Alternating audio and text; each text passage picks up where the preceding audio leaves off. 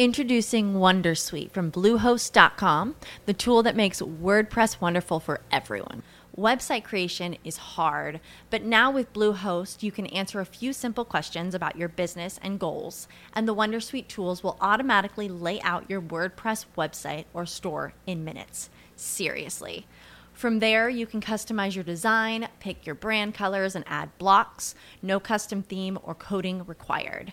You'll get content suggestions that you can keep or revise, and with Yoast S E O built in, we automatically help you get found in search engines.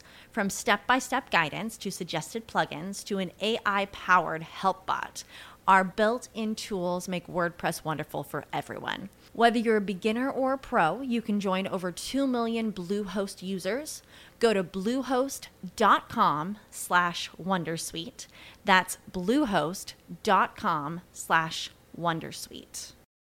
What's the easiest choice you can make? Window instead of middle seat? Picking a vendor who sends a great gift basket? Outsourcing business tasks you hate? What about selling with Shopify? Whether you're selling a little or a lot, Shopify helps you do your thing, however you cha-ching. Shopify is the global commerce platform that helps you sell at every stage of your business. From the launch your online shop stage to the first real-life store stage, all the way to the did we just hit a million orders stage? Shopify's there to help you grow. Whether you're selling scented soap or offering outdoor outfits, Shopify helps you sell. Wherever and whatever you're selling, Shopify's got you covered. Sign up for a one dollar per month trial period at shopify.com slash try. Go to shopify.com slash try now to grow your business, no matter what stage you're in. Shopify.com slash try.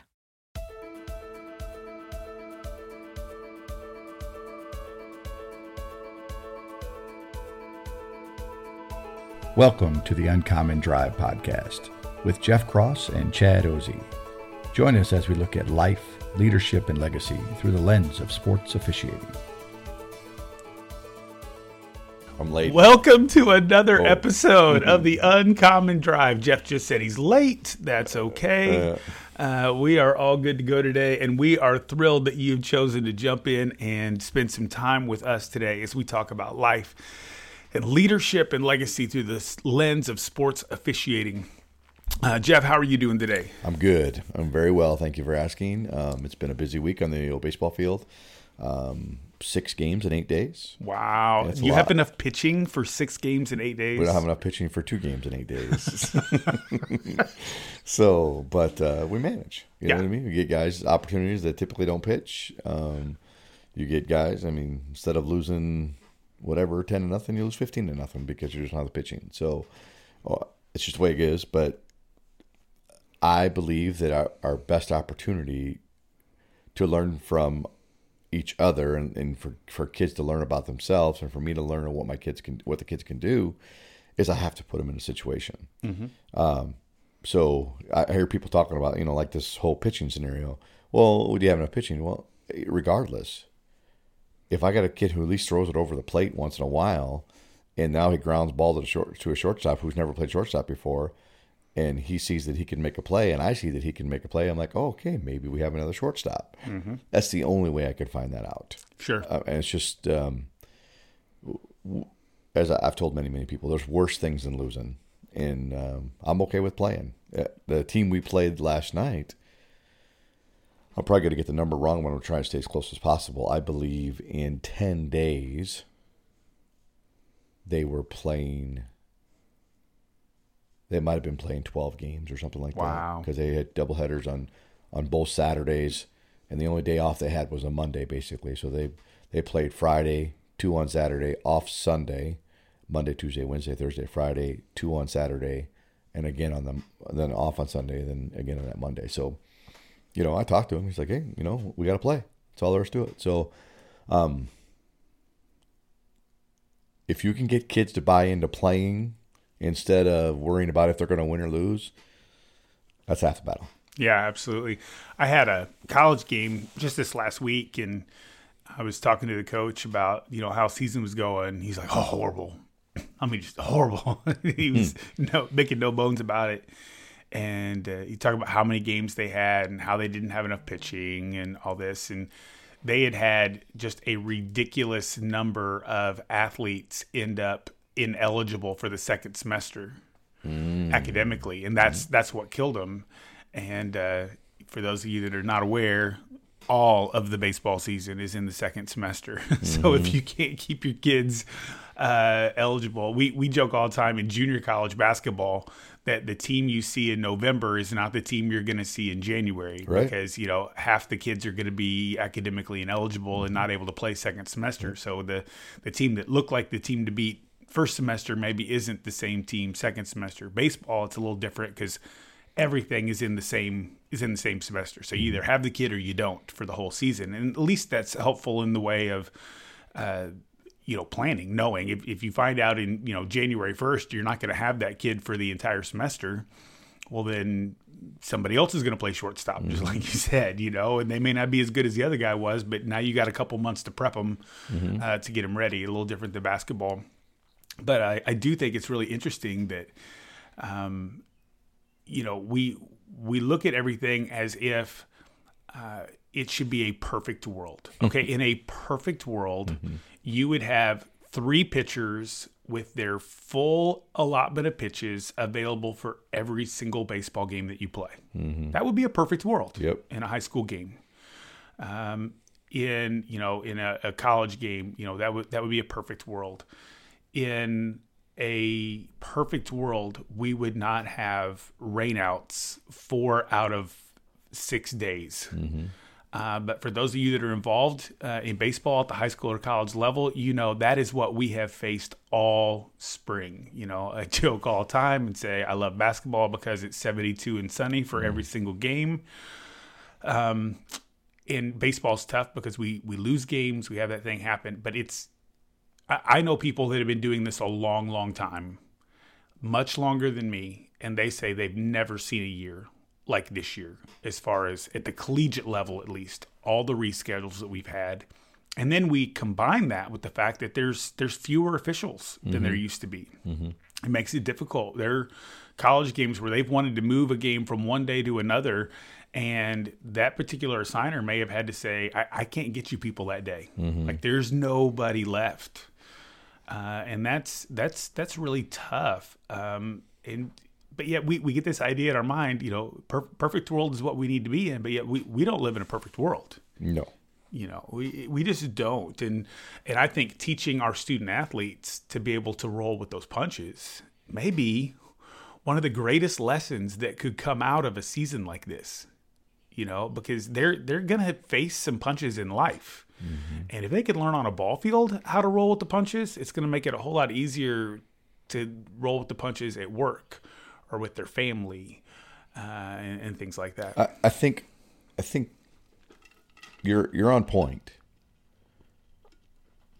but I believe there's many athletes that learn to roll with the punches on the field, but then that two hours is over on the field, and they're surrounded by people that can't roll with the punches. Mm. And they go right back to what they were doing before. Okay. And, and I've, I've talked about this with uh, some some people in our school. You know, we don't necessarily have uniforms at our school. When we are a private school, we don't have a uniform, but we have we have a dress code, and it's constantly being challenged every day. And you know, uh, we've had I've had you know guidance counselors and other teachers complaining to me about it, and you know, all these you know bad case scenarios, right? And I looked right at him. I said, listen, I got twelve guys on my team, and I never one day have a problem with dress code. And we have a dress code. Mm-hmm. I, I don't have a problem with it. I, I very, very rarely have someone not show up in proper practice attire or game attire. It just doesn't happen. So I, for two hours, I got them following that. Mm-hmm. And then they go to school, and it becomes something different because they're surrounded by people that – whether they don't want to enforce it, there's more outside forces going, it's okay, we don't have to wear dress code, whatever that is. Um, and not to say my way is the right way, but I believe we're talking about issues that are fixable. Mm-hmm. It's going to take some work. Now, I can remember when I first put a dress code in my baseball program five, six years ago, it was work. Mm-hmm. It was work constantly, constantly, you know, where's your hat? Go inside, get your hat. Where's your, you know, pants, whatever that may be, all the time. So, but now five, six years later, it's not an issue. Mm-hmm. I just don't have a problem with it. I don't have a problem with kids being late. I don't have a problem with kids, you know, not having their proper equipment. And, um, you know, my next step is um, fixing kids' body language. You know, when I take a kid out, the body language gets bad. You know, we we talked a little bit about that last night in our game, um, or after our game. You know, and my thought process is there's twelve kids on my roster, on the roster, and if you have bad body language when you come out, when you go in the workforce, and your boss asks you to do something you don't want to do, and you have bad body language, your boss is going to look for someone else to do it. Yep. And either you're going to be on the outside looking in, or you're going to be unhappy at this job for the rest of your life because your boss isn't picking you to do something you want to do. So, again, it's the two. It's only the two hours that I have them. I'm rounding that number out, right? But we have we have kids in school for eight, six, eight hours, and we have a chance to make a great impact on them. In the adults, sometimes myself included, just get defeated from being challenged by a sixteen-year-old kid. It's weird how a sixteen-year-old kid can really defeat defeat a thirty-five-year-old person. Mm-hmm. How come that is? You know, I, I think a lot of what you're talking about could be distilled into the idea of culture. You know, you've created a culture mm-hmm. with your team that says these are the expectations. Yeah. And because of that culture, the expectations are met.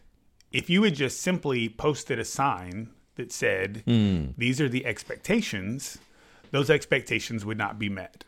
But what happened is you created a culture that matches the sign, even though there's not a sign. There's not a sign. You know what I mean? But if there were a sign, I don't have the money to make you, a sign. You uh, you created the culture to go with it. And and I think we're, we're going to talk about a few different things today.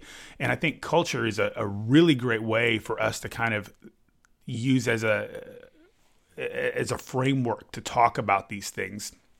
You know, Jeff and I were talking beforehand.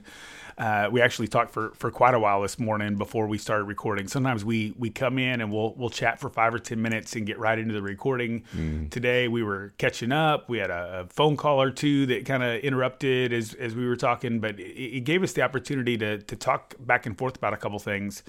Um, Jeff and I both love officiating. We really do. I mean, mm. we love the people. We love the atmosphere. We love all of that. Um, and part of officiating is how do we do what we do? You know, as I've termed it, the nuts and bolts of mm-hmm. officiating. And uh, if you're new to our podcast and you got here because you typed in a keyword of officiating or referee or umpire or all those kinds of things, and you got here, uh, I want you to know that th- that is something you can get from our podcast. Mm-hmm.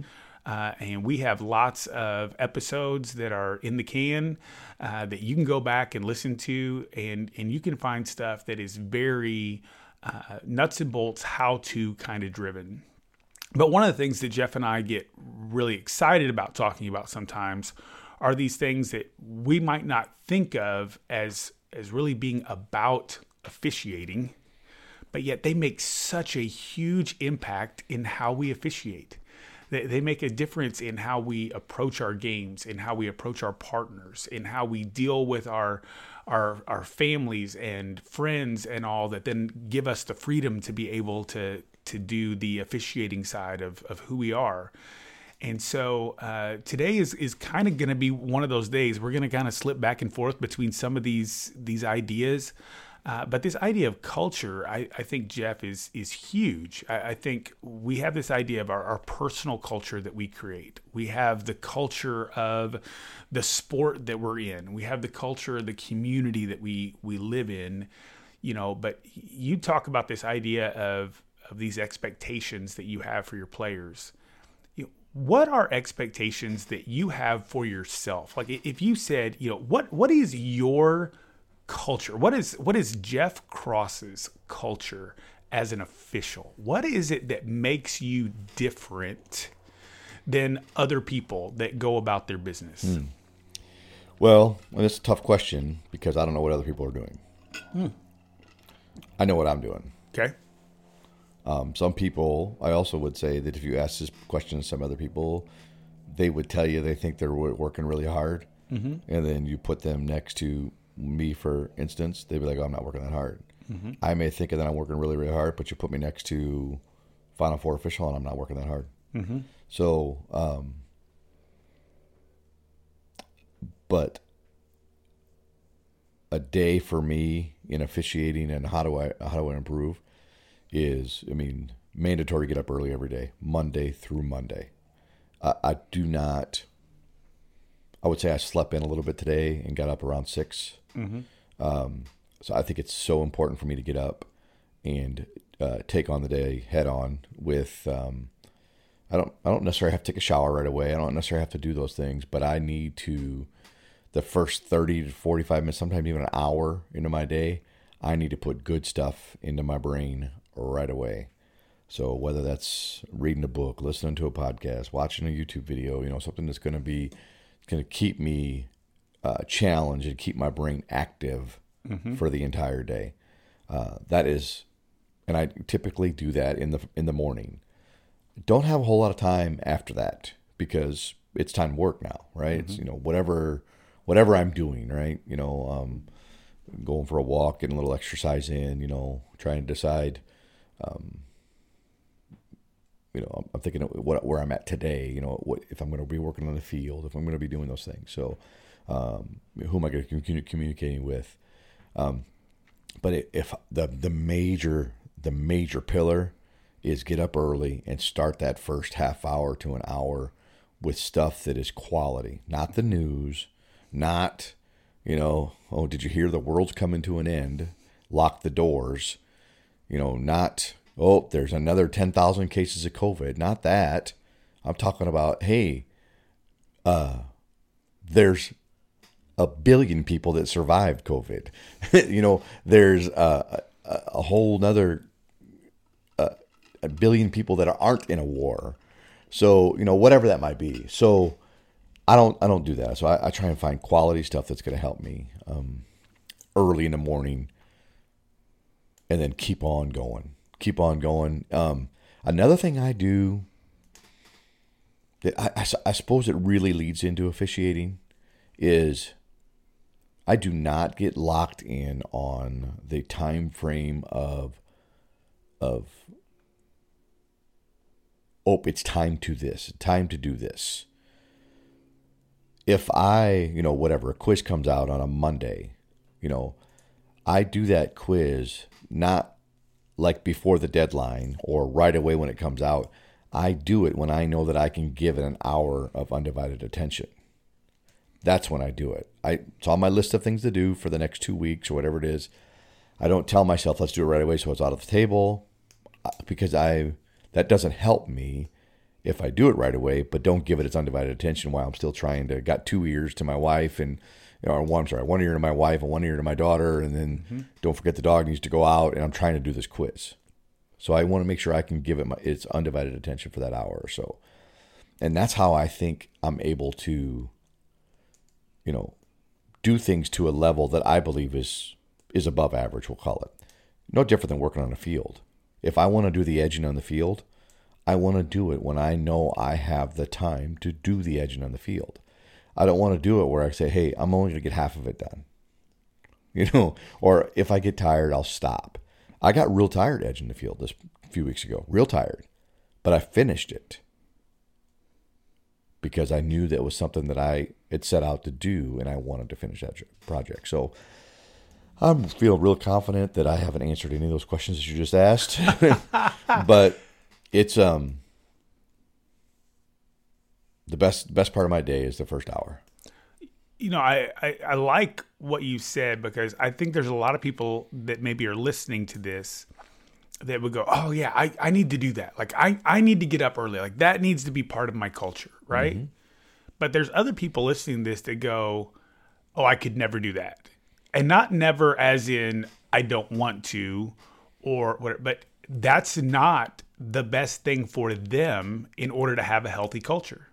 Maybe it's because of um, their their work schedule. Maybe their work schedule doesn't allow for that, whatever, right? Maybe it's a person that has to carve out time late at night. Maybe it's a person that has to find that break in the afternoon to be able to refocus and refresh.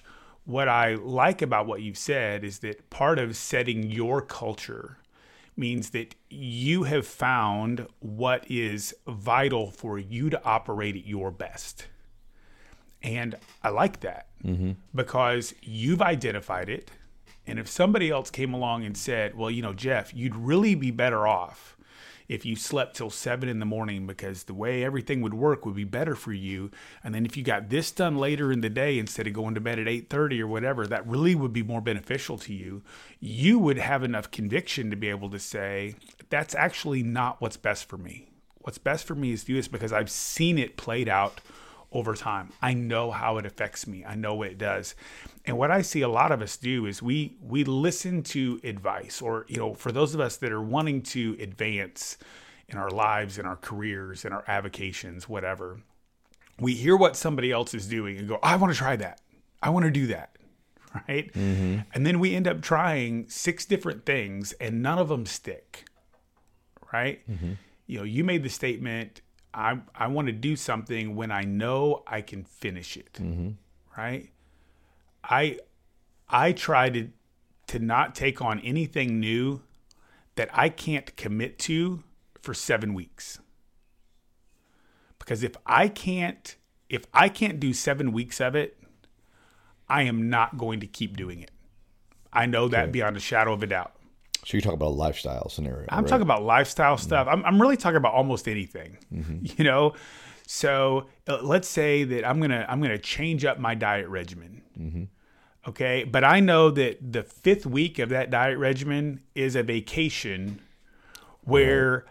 I know I'm not going to be strict on that vacation. Mm-hmm. Right. Okay. Well then I'm, I'm probably not going to change up my diet regimen until I get back from that vacation. Mm-hmm. And you could say, well, that puts you five weeks later, whatever. No, it sets me up to be more successful because I find that when I can do something for seven weeks, I've put in a habit that will continue. So I've not shared this publicly with anyone. So this is this is semi-frightening to me because now there'll at least be three people out there listening that can hold me accountable to this. Do I right? even know what you're going to say? You don't know what I'm getting ready to say. So I hate running. I hate running with a passion that consumes my soul. If there is not as much as a cold. If there is not a dog chasing me or a donut truck in front of me, mm-hmm, you are not right. going to find me running, right? Sure. And uh, and I absolutely hate it. But I've been looking at trying to just change a, a few different things with my physical conditioning and stuff like that. And I said, you know what? Like, I, I don't want to be one of those crazy people that have a twenty-six point two sticker on the back of their car, right? I might be the one that gets the point two six two sticker on the back of my car. But I thought, you know what? I want to, I want to be able to run a five K.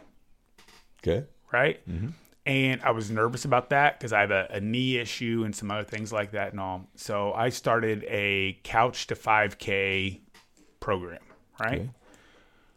But I waited to start it. I had a time when I wanted to start it, and I knew because of some things I had going on, I wouldn't be able to to run when the program had set out for me to run. So I waited to start that, mm-hmm. and I'm early in the process now. But I'm doing that stuff every day that I'm supposed to do to be able to run a five K, mm-hmm. and that to me is is a big deal because I think. I don't know yet, but I think once I get through that, it's probably just going to be, it's going to be a habit where I could go out and run. Mm-hmm. I don't like that about myself. Like it almost makes me feel dirty to say that I would want to go out and run because I think mm. running's horrible, yeah, right? right. Mm-hmm. But by the time I get through this, who knows? I may find out I like it. Mm-hmm. Or I may find out I don't, and I'm just really thrilled that I followed through with something, mm-hmm. you know, that I set out for myself.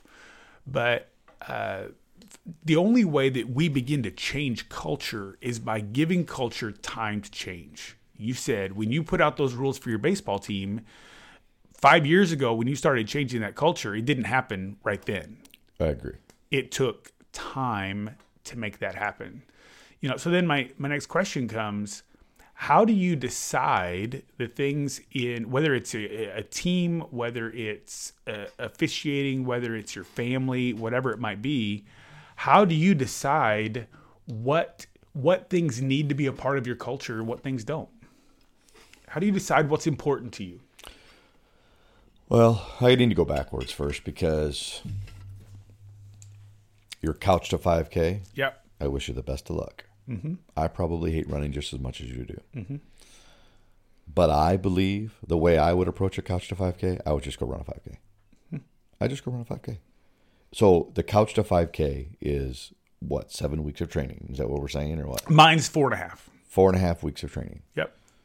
I would just say I'm going to run a five K for the next four weeks, one a week for the next four weeks. And I bet by the end of four weeks, I would be able to finish a five K. Mm-hmm. Because if that's something, you know, you're going to finish them all, whether or not you run the whole thing, mm-hmm. you still potentially could be four and a half weeks of training and go out and try and run a five K and still not run the whole thing. Mm-hmm.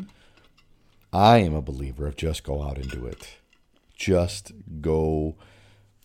Because I, my fear is if I told myself, okay, I'm going to do the couch to five K, and then I go out and train for four and a half weeks, and, I, and these four and a half weeks, I just hate it. I just hate it. I hate it. I hate it.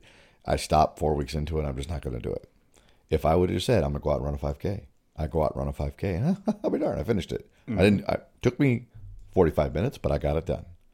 I think I'll do another one next week. I'll do another one. Let's do one for four weeks straight. To me, that's the way we improve. That's the way we find out that we can do things that we never thought we could do.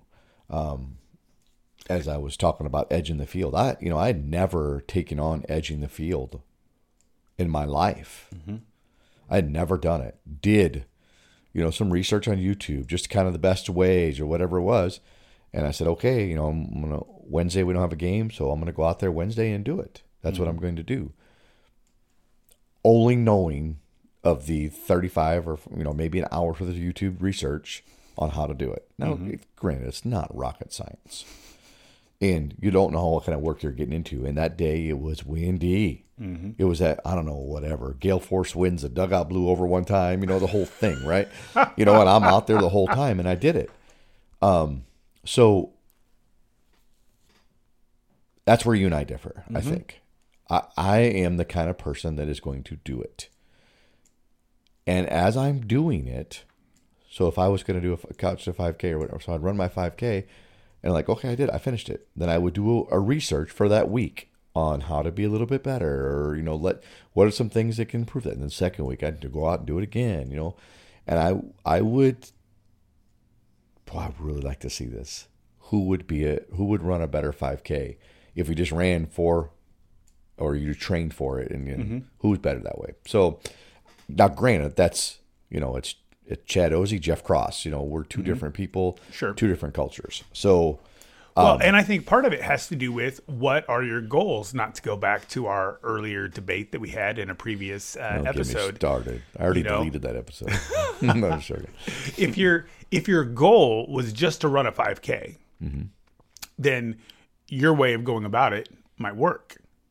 For me, it's about creating a new habit, creating something that is different. And so having having the goal of eventually running the five K, okay, that's that's great. That's something that I'm going to accomplish in the process of doing this. But part of it is having the self-discipline, the goal of the self-discipline of going out and doing something every day as I prep for this, as I do that, and it gives me something to follow. So there's some people out there that they hear what you say, oh yeah yeah that just makes sense, yeah let's just let's just go run a five K, you mm-hmm. know, but it could be that physically they they can't, could be that would even be damaging for them, you know, from a health standpoint or whatever, just to take and go do. There are other people that look at my way and go, like, that's just ridiculous. Why would I take all that time when I could just go run and I could just go do? Again, this is this is part of that culture idea. Mm-hmm. And if if I sit there and go, well, I got to do it Jeff's way because Jeff's way is right, It's just as wrong as saying, I got to do it Chad's way because mm-hmm. Chad's way's right. Mm-hmm. I have to find out. So, and it could be that somebody says, well, you know what? I'm going to go out and I'm going to run a five K tomorrow. Mm-hmm. And they do it and they fail miserably. And then they go, well, maybe I need to go do the couch to five K and see how this works. Maybe they start doing the couch to five K and two days into it, they're like, well, I could run a five K. So they go out the third day and run a five K, and now they go, well, I am going to try to get one of those twenty-six point two stickers in mm-hmm. the back of my car, because we're all different. So uh, you have to, so you want to do this couch to five K. Mm-hmm. You're going to spend four and a half weeks yep. trying to accomplish it. Yep. And you hate running. Absolutely. But if y'all could only see Jeff's face right now. This, none of this is computing with me. Sure. So one of the things about me is that I respond well to a challenge. That's okay. just me. I, w- right? I would say I do the same thing. Okay. okay. I respond well to a challenge. You know, when I first got into umpiring, people said, you can't because. Yeah. Right. Right? Mm-hmm. They gave me three or four... you know, becauses yep. of why I couldn't. Yeah. And now Jeff's sitting right next to a, a shelf of baseballs that are either from Division One or pro baseball games that I've had the opportunity to work. Yeah, a bunch of them over here. You know, and I I feel really good about that because it was a challenge and I took on that challenge and I responded to that challenge. So sometimes the challenges that I get in my life are from outside. Okay, they're, they're outside challenges that are placed on me. Okay. Sometimes, especially when I realize I'm at a little bit of a plateau. Uh, so for me, from a, a health and fitness standpoint, I'm at a little bit of a plateau right now. Okay, I haven't haven't gained, but I haven't lost in a while. Uh, just some things are are there. I'm like, okay, what what could I do to challenge myself that would be different, that would give me the opportunity to experience something? And you know, I'll. I'll go back and, and I'll put it this way, because we talk about culture, if that's kind of the framework of, of what we're talking about here. If you remember back in the in the nineties, um, there was uh, Jerry Tarkanian and the U N L V Running Rebels. Yep, sure. Right? Yeah. Okay. If you asked anybody about the culture of that basketball team, that was a winning culture. Absolutely a winning culture. Now, at the same time that they were very successful, there was also a team down in Bloomington, Indiana, that goes by the Hoosiers, that were a very successful basketball team and had a very successful culture. Those two cultures could not have been any more different. Mm-hmm. One was regimented, and it was highly disciplined, and uh, some people w- might even say to the extreme, right? You know, under a, a coach like Bobby Knight, mm-hmm. right? Um, so you had that culture that operated one way. You had U N L V that was loose and kind of do your own thing and let's be flashy and let's be fun and let's be all that. And yet with that group of people, it was a very successful culture. Neither culture lasted long-term at either place. It just didn't, mm-hmm. right? Things mm-hmm. that Indiana have changed since then. Things that U N L V only lasted for a, a period of time. But at that time, they were both very successful cultures. Um, we see the same thing in the baseball world, right? There are teams that rely on hitting the home run, and there are other teams that rely on pitching, and some teams that rely on playing small ball and having speed and mm-hmm. whatever. What they've found is a culture that works for them, that they are going to invest in. And because of that, they find success through it. Doesn't mean that they couldn't find success through another culture, but they found one that clicks and resonates and works for them. Mm-hmm. I actually had a, uh, a conversation with my wife yesterday. Uh, my wife's in physical therapy, um, and she had uh, a situation where she was talking about patients and therapists and how sometimes what two therapists could do the exact same thing with a patient, and that patient responds well to one and not to the other. Okay. Right? Well, that's because sometimes you just you just click with certain people. Sure. Right? Mm-hmm. It, maybe it was maybe it had nothing to do with therapists. Maybe it was just the day. Maybe one day they woke up and it was a hard day and a tough day and it didn't work. And the next day when they woke up, it was, oh, I feel good and and I'm going to give this a shot and whatever, right? Mm-hmm. So what happens is is that there's there's this idea that there's this fit that happens. Uh, I was in uh, music in college, and you would have two different voice teachers that were teaching the same thing, but a student might click with one and not the other, right? Some of that is just this idea of what is the right fit for that person. And I think we see that in this idea of culture. You know, if if I tried to put your square peg, you know, in somebody else's round hole, it's mm-hmm. not going to work. Mm-hmm. You know, you are unique. You are your person. And I I love this idea that we have of always wanting to get better and always wanting to do that. And I think it's great for us to take information about how I might do something or how you might do something or how somebody who's done stuff a whole lot better than us has done something. Mm-hmm. But it really boils down to what is your culture? What is important to you? And then how are you going to best fit the things that you're trying to accomplish within that culture? Well, and it it is. It's it is about that. But there, I believe there's such thing as bad cultures too. Absolutely. There's definitely bad cultures. You know, this is there there's many teams or kids or families or whatever it is that, it, you know, their culture is play Xbox all night. That's what their culture is.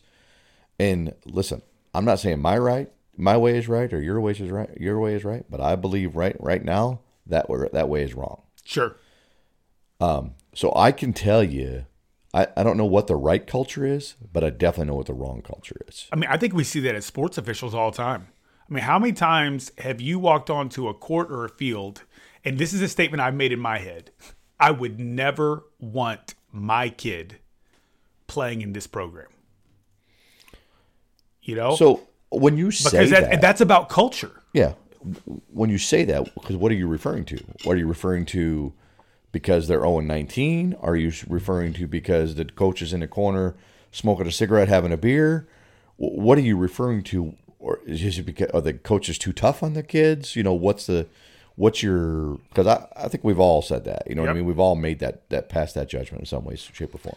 I, I will tell you, it's never about wins and losses. Okay, fair enough. Because I have seen teams with zero wins, literally zero wins, where I would go, I would want my kid as a part of that program. Mm-hmm.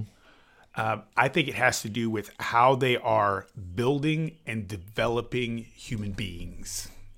I agree. That to me is what it's about. Finally, we agree on something. It's nice every once in a while, right? That's yeah. what we'll title today. Finally, we agree. That's right. No, um, I, I think that uh, I think there are winning programs out there that I would not want my kids to be a part of because I think the culture of how they go about getting what they get is not what I would want to develop my kids into the people I want them to become. Sure. Um, and, and vice versa. Now, g- greatest thing in the world would be to find a culture that is that does those things and is also a winning culture. But I believe that the idea of winning is is so skewed. And so I'm going to bring it back to officiating for a minute here, right? So in officiating, we get the idea that winning is working the big game. Winning is getting the bigger conference. Winning is working whatever, right? So for me, I, I could say winning is becoming a Division One official in two sports. Okay, that that would be winning, but that might that might not happen. Mm-hmm. Okay, but if I create a culture that is pushing me towards that for my life, then what happens is I'm going to experience winning in lots of other ways along that path, mm-hmm. you know, and maybe it's in the people that I'm able to, to mentor and encourage along the way. Maybe it's in some of the experiences I get at other levels. Uh, but I, I think that's a big part of what we need to be doing. We need to be looking at uh, a winning culture is not just wins and losses. A winning culture is how do I develop along the way? Well, right. The, the culture is, you know, if, if we're talking about uh, the culture of a baseball team, that culture is more about when a teacher has one of my baseball kids in their class, mm-hmm. that culture that we've developed on the, on the baseball field spills over into the classroom, mm-hmm. spills over into the dining room table with dinner with the family, um, spills over with their brothers and sisters. So that's what the culture, that's what we're doing. Um, and it all comes back to, you know, our values, as we've spoken about before. Our, our culture is going to be built off of our values. Mm-hmm. And um, it's not because I, I, you know, love it when I see all the kids in the same uniform. It's just a culture because it, it, it instills better values when they go out into the real world and they go to, they go to go punch into work uh, in six years or whatever that might be, or in college or whatever that might be. So I want to go back to your, you know, your, I know you're, I know you're a numbers guy, man. I know it. And I'm, I'm trying, trying not to fight it, but you know, you're like, okay, I'm kind of at a plateau in my fitness. Mm-hmm. Right. Um, me person, I mean, I step on a scale, right? We all step on the scale, but it can be such a defeating, a defeating purpose. You know, you eat whatever it is you're, whatever diet you're wanting to eat, and you step on a scale and you didn't lose any weight, you know, because it can be defeating, but it's not, but it's the culture of your diet that makes you who you are. Mm-hmm. Um, I just would prefer everyone, myself included, right? Let's not pay attention to the number on the scale, but I want to pay attention to what the doctor says when I go to him and go, hey, yeah, you're in pretty good health. Good job. Or to if I want to feel really good about myself, you know, whatever, you go to the grocery store and you walk through the grocery store. One, you're not winded. Two, you're not riding a scooter through the thing. And three, you're not, you know, every, whatever, fifty people in a grocery store, forty-nine of them are, you have to get big belly sticking out and all those things. So those are the things that are encouraging to me more than, huh, yeah. Still two ten. You know what I mean? Can't get off that two ten number. I'm plateaued. So I, I don't, I don't want to say I don't, mm-hmm. because we all, we all kind of do look at that number, but I believe that numbers guys like yourself can put themselves at a disadvantage when it comes to elevating their physical fitness, their, their, um, their elevation and officiating, because you look at the number of games you got or the number of conference tournaments you have. So mm-hmm. um, instead of the culture of, hey, listen, my culture is I'm going to show up ninety minutes prior to the game. I'm going to have shine shoes. I am going to have press clothes. Oh, I'm sorry. We don't shine our shoes anymore. I haven't umpired in years, bro. What you're going to have clean shoes on. I like that. That's that good. Better? You know what I mean? Yeah. Back in the day, I was, oh, we still we still we still clean our shoes before every baseball right, game. Right. Absolutely. Yeah. So what are you laughing at? I just it, the way you said it, I all I could think of was the basketball guy with the old what were those spot built oh, yeah. shoes, you know, yeah, uh-huh. that you could like take the turtle wax to. Like yeah. that's all I could imagine in my mind is Jeff over in the corner buffing up some uh, patent right. leather that's shoes. That's right, man. I was. Listen, I did all that stuff and that was just a culture that I was raised on. Sure, absolutely. Um, you know, granted they've made that easier for us and sure. I'm okay with easier. As long as we still have the same look, mm-hmm. you know, um, I don't necessarily do that in basketball anymore. Um, but I think there's some, there's some value in that. There's value in creating that culture of what we do day in and day out on a baseball field that you may not see the win in a conference tournament assignment. Yeah. Well, and here's the thing that I, I would say, and again, so if we're, if we're talking about culture, let's, let, let's push back on the numbers thing. Uh, yeah, let's push other, back on it. I'm yeah, ready. let's push back. Mm-hmm. You like that? So I operate, you know, my, my day job is is at a church. So I, I'm a pastor at a church. Mm-hmm. And uh, there's a a real danger uh, in that environment or even in, in not-for-profits in general about focusing on numbers, right? How many people did we have in service today yeah. versus how many did somebody else have mm-hmm. or whatever, right? That kind of thing. And there's a, a, a writer that I really respect who made the statement. He said, we can say numbers aren't important all we want, but numbers are important because numbers are people. Not meaning people in general, mm-hmm. but people specifically, right? Each each person that walks in the door, you know, you can attach a number to them or not, but that, that's a person. That's mm-hmm. that's somebody that we're trying to impact. Mm-hmm. I could say that numbers aren't important with my health, but how is it that the doctor is going to look at me and say, yeah, you're you're in pretty good health? Well, it's because my numbers are good. You know, whether that's my blood pressure numbers or my cholesterol, my triglycerides, my weight, my whatever, right? Mm-hmm. It comes it comes down to those to those numbers. Now, it's a little different when it, we're talking about things that we just absolutely can't control. Yeah, I, I can't control ultimately whether I get a conference tournament assignment. I can't control whether I get hired in a certain league or not. I, I can't do that. But I can use those numbers to help point me towards the direction of, am I setting myself up to be in a position for that to happen? You know, and well, let, let me finish before okay. you before you push back here, all right? okay. And here here's here's why I say this, because it's it's not about that being the end goal.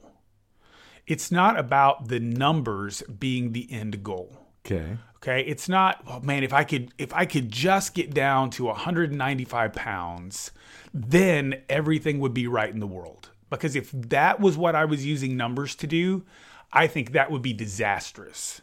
Because what if you got to one ninety-six? You know, right. to, to go from four fifty plus mm-hmm. to one ninety-six, most people would say is miraculous, mm-hmm. right? But if I'm sitting there going, oh my gosh, I didn't meet my goal because I didn't get to one ninety-five. Well, that's dumb. I mean, it just it's just dumb, right? Mm-hmm. It's self-defeating. Mm-hmm. But if I use those numbers to help me within the culture that I'm creating for myself to go, hey, you know what? Those numbers haven't changed in a significant amount of time.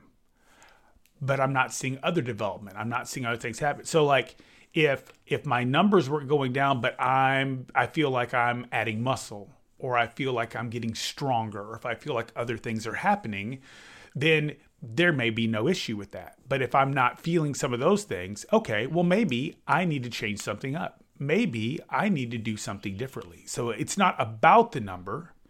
It's about the numbers being used to help me understand where am I at, where am I going.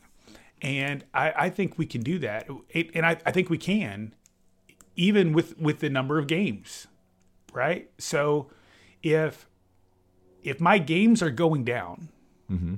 right? If last year I worked sixty college basketball games and next year I work forty, mm-hmm. those numbers need to tell me something. Maybe, maybe I need to work harder. Maybe there's a conditioning aspect. Maybe, wow, they they saw that I messed up a couple rules last year, and so now those coordinators don't have the same confidence in me that they did the year before or whatever it is.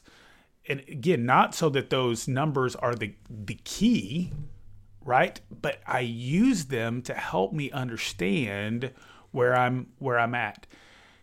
Sometimes it's totally out of our control. This year for baseball umpires, if your games went down, it's because you lived in the Midwest during the craziest spring ever, right? There are just not as many games getting played mm-hmm. because of it. Mm-hmm. So that you may not be able to take anything from that. By the same token, your games may have gone up, and maybe there's nothing you can take away from it because as games were getting rescheduled, you just happened to be open on those days that other people weren't. You know, but I think there's a lot of times when we can use the numbers, again, not as the end goal, but to help us know and understand where we're going. And that's, I, listen, you put it up on a tee for me. I'm ready. I'm ready to fight back on this one. I love it. Just because I've developed a culture in baseball, mm-hmm. we still only got one win this week, or this week, this year. That's right. So I can't depend on the numbers to know what I'm doing is correct. I could have that same culture next year, and my schedule is the same, but the nine other teams in our conference lost all lost six seniors, and I gained four, and I haven't changed a thing. Mm-hmm. So the number means zero to me. What matters to me is what I do on a day in and day out. Developing that culture, developing my work ethic, developing those things, and you win, you win, you lose, you lose, but the culture is still the same. Oh, thank you so much for teeing it up for oh, me. I love this. I thought I was gonna because win. What you already just said was that wins and losses ultimately is not your goal. Right? Right. Yeah. Okay. So then that's not the number you're worried about. You just said body language. Yeah. Mm-hmm. Right? Mm-hmm. So if all three of your pitchers in your game today give bad body language when you pull them out of the game, mm-hmm. that's three. Right. Okay. All right. Oh, here we go. With right? That. You're right. You're right. Okay. You're right. You're right. And then you have that conversation with your kids, mm-hmm. and tomorrow only two out of three have mm-hmm. bad body language. Yep. Hey, guess what? You're trending in the right direction. Yep. Okay. It would be so easy to beat yourself up about the two that didn't, mm-hmm. right? Mm-hmm. But instead, you're looking towards the one that did. Mm-hmm. And that's something that you build on for the mm-hmm. next thing. And I think that's the one that, especially for us as officials, I think that's the one that needs to be so key. Uh, baseball, baseball is the only sport where you can fail two-thirds of the time and be an all-star, right? Mm-hmm. We've all heard that. Mm-hmm. If, if you if you get one hit out of every three at-bats, you are going to be an all-star. Right. All right? three thirty-three batting average or higher. Right? I mean, that's, that's amazing. Mm-hmm. That's awesome stuff. So that is a sport where we are used to failure being the norm. Mm-hmm. I mean, think about that for a minute. You know, mm-hmm. but you're going to fail more often than you're going to succeed. And great coaches talk about how even in those moments where it seems like failure, it's a success, because now that fly out to right field scored a run that was stated on third, mm-hmm. you know, or you bunting for an out moved a runner over to second base so that now they're in scoring position. Okay. You, you have those kinds of things that are in place. So now it's not just about wins, losses, right? It's about what am I able to accomplish? So as an official, I I may say, you know what, I, I didn't get more games than I than I had last year. I had the exact same number of games. Fine. But you know what? I felt more comfortable. I had a higher number of games this year where I felt comfortable on the court compared to how many I did last year. I had more games where I felt confident in knowing where the shot clock was at than I did last mm-hmm. year. I had more baseball games this year where I was simply reacting to what I needed to do on a three-man crew instead of having to think about it every second that I was out there. We're sure. still talking about numbers, okay? Just maybe not wins and losses. Well, and I don't think they're actually hard numbers either. True. You know what I mean? You know, we're talking, they're not hard um, stat-like numbers. Because, uh, again, if you talk about body language of my three pitchers today, mm-hmm. um, that's that's just my perception uh-huh. of their body language. Sure. They may think their body language is perfectly fine. Mom and dad may believe their body language is perfectly fine. So I feel like I'm trending in the right way yep. in my baseball in the baseball program at Grace. Um, there's probably many people on the outside looking in and go, they still only got one win. Mm-hmm. They're not doing anything different. Probably need to get a different baseball coach, whatever they're saying, right? So I think that's what I'm kind of – I get it's a number. Yeah. But I do – I'm not a fan of this this hard number that's that says it all. Yeah. The hard number on the scale, that's a hard number. Sure is. That you're putting a lot of, huh, air quotes, pun intended, weight on, right? Some of us more than others. Yeah, right. You're putting a lot of weight on that number when really you need to be putting weight on your day-to-day actions, the culture you're developing. And you have to, you have done that. You've developed a culture over the past four or five years that's put you in this situation today. Mm-hmm. So that's where it can be defeating. You're like, man, because it, it can be defeating to players, coaches, and everyone. Man, I've really worked on changing the culture. We're doing that, but we're still not winning. What else can I do? well, maybe there's, you know, maybe you do need to adjust the lineup, you know, whatever mm-hmm. that may be, but you have to take uh, pride in the culture changes you've made to know that when I go to the game today, everyone's going to have their uniform. And, you know, when I have practice on Friday, everyone's going to have their practice uniform, and no one's going to be late, and no one's going to be complaining about arm soreness or whatever that might be, because they're going, they've, that culture we've developed over the past six years has come to this. Mm-hmm. Um, so that way I can actually concentrate on coaching those games, as opposed to, oh, here I go, it's been, in, you know, ninety minutes of practice on culture and it's thirty on actual practice. Yeah. And culture begets culture.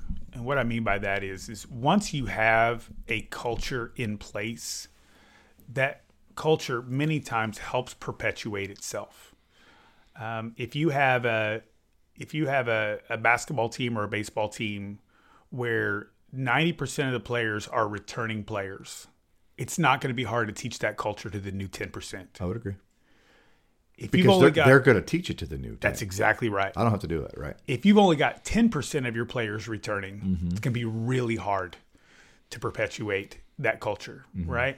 And so, you know, this discussion today, I think, is really good for us as officials. I really think it specifically hits as officials, but I think it hits us just in life in general, no matter who we are. This idea that culture is something that only you can decide what is the right culture for you. Now, we can all look at it from the outside and go, oh, that's a bad culture, mm-hmm. right? That's a good culture, whatever. But you're the only one that can ultimately decide for you, what does your culture need to be? I would say this, though. You're the one deciding. Mm-hmm. But if if if you're deciding this is the culture you want to leave, you know, or the, the lead, I guess, and develop within yourself, but you find yourself, you know, not being part of a day-to-day business with other people and and de- and developing, giving giving good back to the people around you, don't know if that culture's right. Absolutely. But I I can't decide for you what your culture is going to be. I agree. I can't. I agree. Only Jeff Cross can decide what Jeff Cross's culture is going to be. Only Chad Ozee can decide what Chad Ozee's culture is going to be. Um, and for each one of us that are listening to this, thinking through this idea, we're the only ones that can decide. And, and we can choose to have a bad culture. Mm-hmm. There are lots of sport teams out there that have chosen to have a bad culture. And some of those with a bad culture have won. Mm-hmm. Yeah. Some of them have been very successful. Very few of them have seen that success last. Houston Astros. Very few of them are looked back on with positive thoughts, mm-hmm. right? Mm-hmm. They just, they just haven't. So tonight, and I'll kind of begin to, to land the plane here. Good, good. Yeah, tonight my son uh, is going with his grandparents to the White Sox Royals baseball game, all right? And uh, my son is super excited. Uh, my my folks have done a gift for each one of the grandkids when they turn eighteen. They get a, a special thing to go do. So, like, they took my daughter to go see Hamilton. Uh, my son turned eighteen during COVID when there wasn't the opportunity to go do stuff. So birthdays they delayed that. Exist. That's right. Right? You know, they, they delayed it. And so he's going tonight to watch the Royals play the White Sox. And my son is a huge Royals fan. He'll be wearing his Salvador Perez jersey mm. to the game tonight, number thirteen. Um, the Royals beat the White Sox last night, and he was automatically putting stuff on social media. And I'm going, oh, buddy, like, don't don't get ahead of yourself. We still got another game that you're going to show up to, right? Yeah. And uh, he he was so excited because the starting pitcher tonight for the Kansas City Royals is Zach Greinke. Okay, Zach's pitched all over the major leagues. He's been an all-star. He's won a Cy Young, all that kind of stuff. When Caleb went to his very first Royals game at Kauffman Stadium, this was thirteen years ago, hmm. uh, the pitcher he saw in his very first baseball game was Zach Greinke pitching for the Royals. Hmm. After that year, he left the Royals. This year, he's just come back to the Royals. And so he messaged me saying, Dad, Greinke's pitching. Mm. And my immediate response was, uh, way to rub it in because I, you know, I got a game I don't get to go yeah. to go watch. You know, he's like, no, I just thought that was so cool that the very first Royals game I ever saw was Zach Greinke pitching, and now here I'm I'm going back, you know, after COVID, it's my mm. first time to get to go to a game, and I get to see Zach Greinke pitch. I'm like, that's super awesome. Like that is that is such a neat bookend. And when when he looks back on that, you know, I, I don't know that he even remembers who won the game the first time mm. he saw Zach Greinke pitch. Mm-hmm. But he remembers all the stuff that went in it. You know, he remembers being at the ballpark for the first time and a picture of him eating a hot dog, you know, mm-hmm. with the big scoreboard in the yeah, background right. and all that kind of stuff. And tonight he's going to watch that game with his grandparents, you know, who love and care about him and don't cheer for the Royals. You know, mm-hmm. they're going because they cheer for their grandson. Right. You know, yeah. and, you know, how how cool is that? So when when. you look back at that culture, you know, that that culture is about what lasts long term. So, you know, we're going to get to the end of our officiating careers, and within minutes, nobody's going to care how many games we worked. Yeah. Mm-hmm. We're going to get to the end of our parenting careers, and nobody's going to care how much money we made. Yep. We're going to get to the end of our spouse careers, and nobody's going to care what kind of car we drove. Yep. They're going to care what kind of legacy did we leave. Mm-hmm. And uh, I think we can use numbers to help point us towards, are we being successful in the culture that we're trying to create? Mm-hmm. I don't think they're the end goal. Um, I don't think running the five K is the end goal. But I think developing things in myself that are going to make me better helps me accomplish all the other goals that I want to accomplish. And so, you know, my hope for those of us that are listening to this, as we seek to be uncommon, mm. is as you decide and define for yourself what your culture needs to be, don't sacrifice your culture for a win. That's that's the, probably the best thing you've said all day. You know, I mean, not, you said a lot of good things, but that's really don't yeah. sacrifice your culture for the win. Yeah, because long term, that's not what's going to last. Mm-hmm. Yep. Yeah. yeah, they're not going to remember your record, right? They're going to remember your culture, going to remember your legacy. They're going to talk about that. Absolutely. And, and if you do win, they're probably going to talk about how you won through your legacy and through your culture. Absolutely. Everybody, thanks so much for hanging with us through another episode of the Uncommon Drive. Do us a favor. Leave us a review. Uh, five Please. stars would be appreciated. Uh, but whatever you feel is appropriate, give us a uh, review mm-hmm. and, uh, you know, write something out for us. Give us a rating, all that kind of stuff. It helps us as we move forward. It's also a great encouragement. If you've got questions, comments, anything like that, shoot us an email at uncommon drive podcast at gmail dot com. We love hearing from you. We're going to have an episode coming up soon that's got some of your questions and want to give you the opportunity to get those in before we do that. Have a great week. Live out your legacy in an uncommon way this week. Mm-hmm. See you guys. Thanks for listening to the Uncommon Drive podcast. Be sure to check us out on Spotify, Apple Podcasts, or wherever you listen to your favorite podcasts.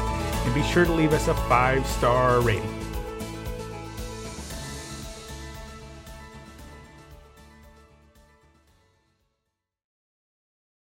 For the ones who work hard to ensure their crew can always go the extra mile, and the ones who get in early so everyone can go home on time, there's Granger, offering professional-grade supplies backed by product experts so you can quickly and easily find what you need.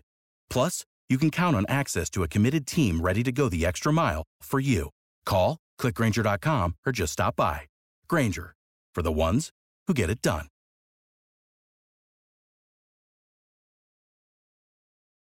When you need mealtime inspiration, it's worth shopping Kroger, where you'll find over thirty thousand mouth-watering choices that excite your inner foodie. And no matter what tasty choice you make, you'll enjoy our everyday low prices, plus extra ways to save, like digital coupons worth over six hundred dollars each week. You can also save up to one dollar off per gallon at the pump with fuel points. More savings and more inspiring flavors make shopping Kroger worth it every time. Kroger, fresh for everyone. Fuel restrictions apply.